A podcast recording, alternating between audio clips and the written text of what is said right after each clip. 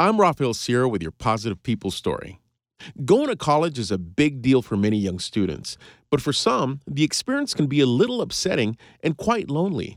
InterVarsity's Greg Jao says even though students communicate with a lot of people, they don't really connect with them, which may have consequences.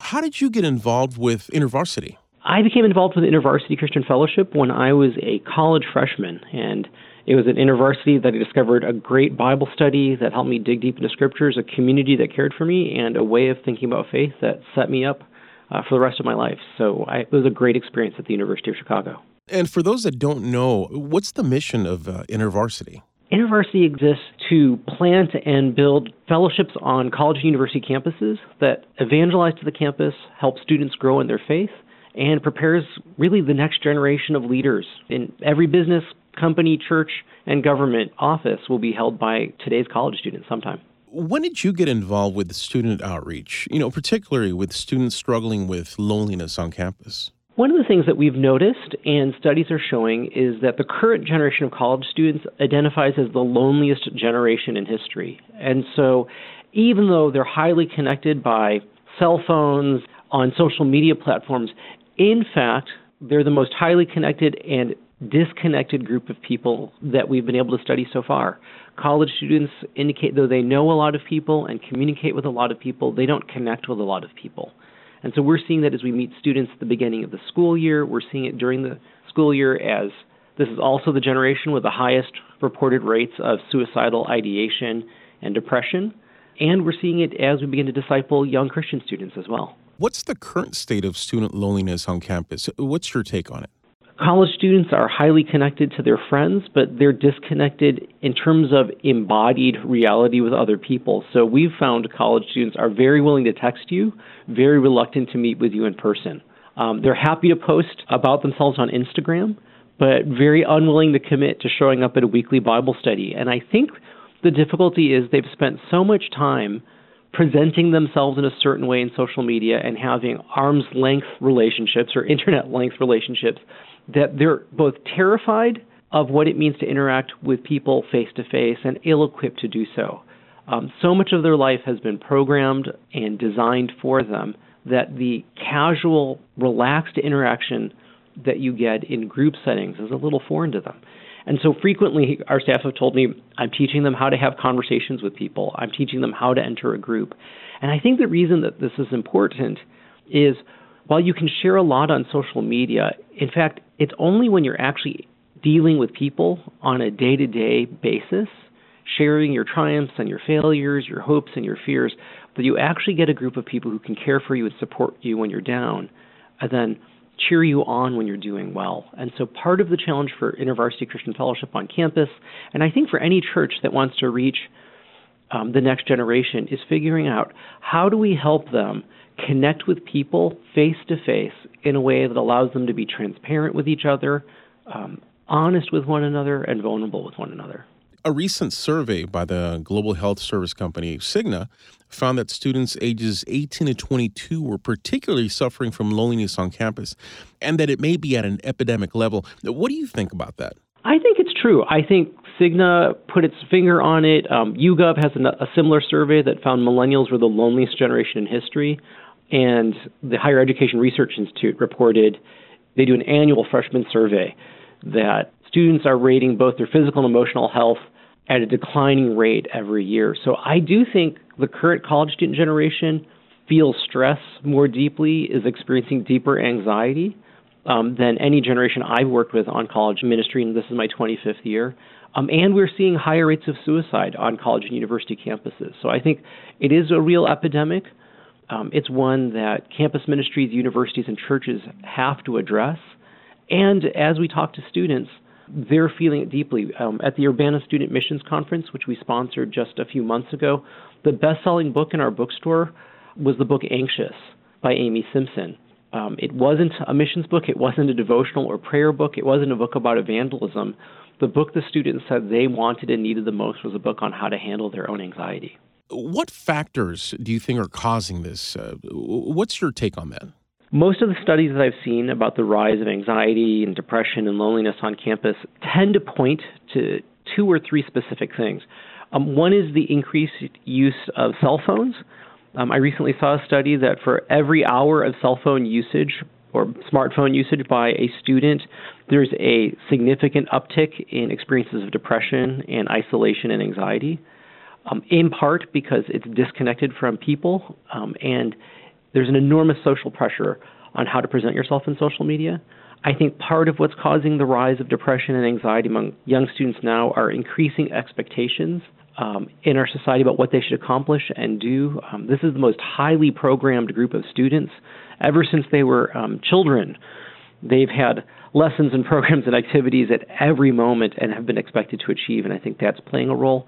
And I think the overall decline in the church and church attendance, in um, their engagement with social activities like Cub Scouts or Boy Scouts or other programs like this um, have left them with very few support structures, socially and emotionally, that they can rely on.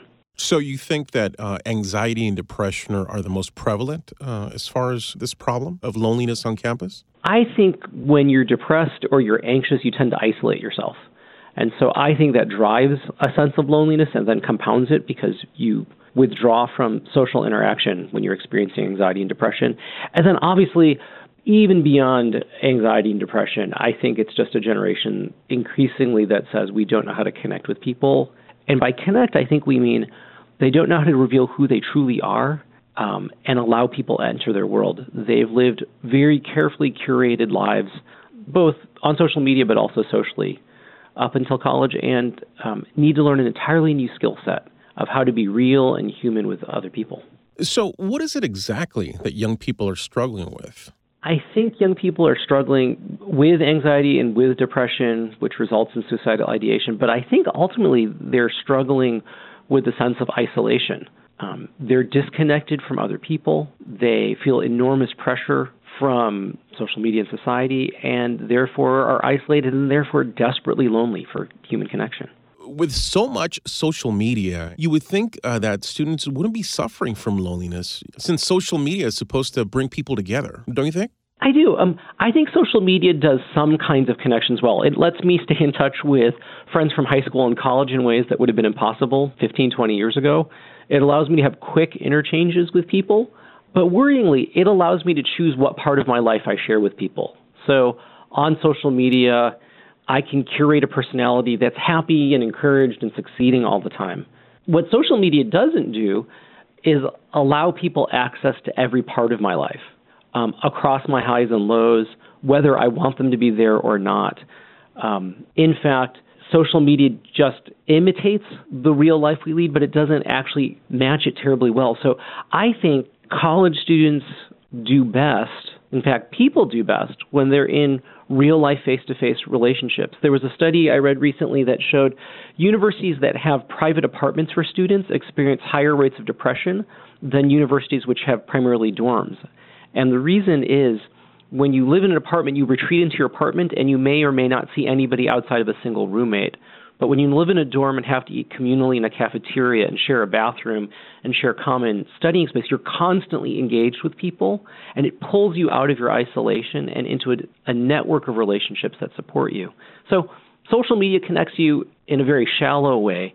And what college students and I think all people need are deep relationships that are embedded in your day to day existence. People who can say, you look worse than you did yesterday. I would like to talk to you about that. Or you look like you're struggling. Can I pray for you or encourage you? Or you seem really happy right now. What's going on? Share it with me and let me rejoice with you. Does loneliness cause the risk of negative behavior like drugs and alcohol abuse, do you think? I have to admit, I haven't done studies of it, but I have to believe that if you're lonely and you feel isolated, you will turn to things to soothe that loneliness and isolation. And so I think it's one of the reasons that this is a generation that turns to pornography online so frequently because they're looking for the human connection that they are not getting in person and displacing it onto these images that will never actually provide emotional satisfaction. I do think some students retreat into drug use and drinking because it soothes feelings of loneliness um, and numbs them from that kind of pain. I suspect it results in many other types of self defeating behaviors because, in the end, the only real cure for loneliness is to seek out human connection. How are groups like InterVarsity responding to this problem of loneliness on college campuses? One of the things that InterVarsity is trying to do to engage the problem of loneliness on campus is to make sure that students are actually invited into and embedded in community. So, in the first three or four weeks of the school year, we will meet, we're hoping 20 or 30,000 students, inviting them into community. And rather than just a community that's there for teaching, though, as, as important as that is, our goals are can we invite them into a Bible study, which meets weekly around the scriptures, but has sufficient time and space to get involved in one another's lives. And there's a deeply meaningful aspect to seeing each other each week, reflecting on the scriptures together each week, and trying to apply it together each week. We're doing very practical things. Um, one of our chapters at the Rensselaer Polytechnic Institute and at Russell Sage College up over in Albany, New York, um, has gotten community volunteers to bake hundreds, maybe thousands of cookies. And so they do cookie deliveries on campus so that a student anywhere on campus can order a cookie from the Christian Fellowship at particularly designated times. And it's an opportunity for a real live human being to show up at somebody's dorm room with a warm cookie, an invitation to a conversation, and a point of human connection. Um, we've had other chapters um, begin to implement things they're calling family meals, where on a set day they're gathering in local homes um, or in people's apartments to have a shared meal together, just so that you aren't eating alone at a cafeteria or trying to study while you eat. And it's those kind of regular human interactions that we find students are hungry for. And I think churches are particularly well poised to offer students if they would choose to do so. And how does this exactly work? Who puts these together? Is it InterVarsity or is it the students themselves or is it a combination of both? It's InterVarsity staff uh, coaching InterVarsity students to offer these services. Ultimately, InterVarsity is here to coach Christian college students on campus to reach out to their communities. So, in every one of those cases, it's a group of college students inviting their friends, and we're providing coaching. We're providing connections maybe to community volunteers who will help them.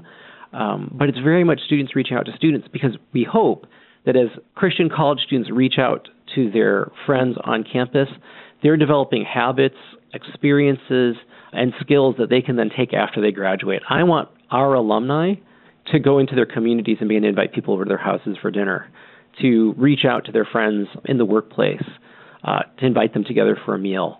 Our ministry on campus, we care deeply about what happens on the university campus, and we're doing it all with an eye to who these people will become after they leave campus for the next 40 to 50 years of their life. Okay. So, as far as those programs, uh, what's the response been? What does that look like, and how's it been working so far? Um, the response has been amazing. We've had students, whether it's you know cookie distribution at Rensselaer Polytechnic Institute or delivering um, hot sandwiches out in the Mid Atlantic and uh, Baltimore and other places. What the students who received these gifts say is, um, "I didn't expect a real person to deliver it. I'm so glad I had a conversation with somebody face to face." and I'm excited to explore the community that you have there um, for community meals that are offered, for example, at our chapter in New Mexico that you mentioned, I think what people say afterwards is, "This is a group of people I thoroughly enjoyed. Um, this is a place where I feel at home." And I feel that I'm known and cared for, and that feels pretty unique on my campus, which is very large. So I think what we're finding is students are hungry for that. What do you think is the most important thing students can do themselves to move away from being lonely on campus? Uh, what's your advice? I think the most important thing a student could do would be to take a risk. Um, there is a very real risk of joining a group and meeting a group of strangers. There's a, a very real risk of introducing yourself to someone and being rejected. There's a very real risk of losing a little time and autonomy. And yet, the benefits of connecting with people, um, the benefits of being a part of a community, particularly, I would hope, a Christ centered community, um, far outweigh the risks. So the most important thing I think a student could do is to seek out a community that they can belong to. And I, I hope it's a Christian community like InterVarsity or any of um, our partner ministries like Cru or NAVS or another organization. But reach out, show up at a meeting, give them a chance to befriend you, to know you, and to care for you. Um, and what I hope is that um, local churches around college campuses are thinking about this as they reach out to the university campus, um, besides offering a Sunday school class or besides offering a place to show up on a Sunday, some of the most effective churches I've seen have said, um, we want to have regular meals together. So there was a church up in Evanston, Illinois, which for years would assign college students who showed up to families at the church. And the families at church basically said, um, You're a member of our family as long as you're a student. You're invited to Sunday dinner every night. If you don't plan to show up, you owe us a call because, like our own son or daughter, we expect you there. Bring your laundry earlier in the day. Hang out, take a nap in the family room, but you're part of our family while you're here. And I have to say, what an incredible gift that church was offering college students at a period where they might not connect deeply with their own parents. There was another family that came alongside them, loved them, and cared for them, and said, Because you're part of the body of Christ, you're part of our family. What about spirituality? I'm sure that can help. I mean, that, that goes a long way to try to solve this problem, correct? Absolutely. I think one of the unique things that a Christian community like InterVarsity offers campus is an opportunity to connect with people you would never otherwise know around some of the deepest questions that you need to ask um, in some of the most deeply um, meaningful ways that transcend some of the boundaries and barriers we have. So, for example, InterVarsity chapters tend to be incredibly diverse ethnically. About 53% of our students are either international students or uh, students of color. And so, for many people, the InterVarsity Christian Fellowship is actually the most diverse um, group on campus, and yet um, simultaneously the most unified group on campus because they're able to say we can both celebrate our differences and the distinctives that we bring into this community. Uh, because we have a common allegiance to who Jesus is. And I think for many people on campus, what they are often surprised by is that their Christian fellowship experience is far more diverse than they could ever imagine. I think simultaneously, um, spirituality matters because practices like prayer and scripture reading create resilience in college students, uh, well, in almost anybody. Um, it allows you to ground yourself in something that's bigger than yourself, seek out God's presence and power, and as you do that, I think it gives you enough strength and courage and resilience to begin to confront some of the issues that they face in our culture. And Greg, before we conclude, is there anything else you'd like to share with us? Uh, something you think is important for our listeners to remember to help students uh, who are suffering from loneliness on college campuses? I think one of the challenges when you think about the current generation is both um, they are experiencing loneliness and isolation and depression at levels higher than any other generation we have on record. And I suspect a lot of our listeners would say, but simultaneously, aren't they some of the most privileged people who've ever walked the face of the earth? Right? They have more technology in their pocket than most people have had um, in their cities uh, at any other time in history. And to understand the current generation of college students, you have to have both of those things in mind at all times. Um, they are some of the most privileged people in the world in terms of education, opportunity, resources. Um, they have incredible potential. And in fact, they're going to lead our country and our world in 20 or 30 years. They're the leaders that we're preparing. And so I think they're worth investing in and they're worth guiding and shaping because our future is in their hands. And simultaneously, they're experiencing a deeper level of brokenness than any other generation in history, at least as they're reporting it. And so there's a greater opportunity to engage with them, to care for them, and to bring healing for them so that they're prepared to take up the opportunities they have. And I think to think of them either as victims of loneliness or really privileged people who don't understand how much they have is a mistake. It's actually both are true at the same time. And if we understood that, I think we would say investing in them, helping them get to health and wholeness, um, is the most strategic investment that we can make in our future.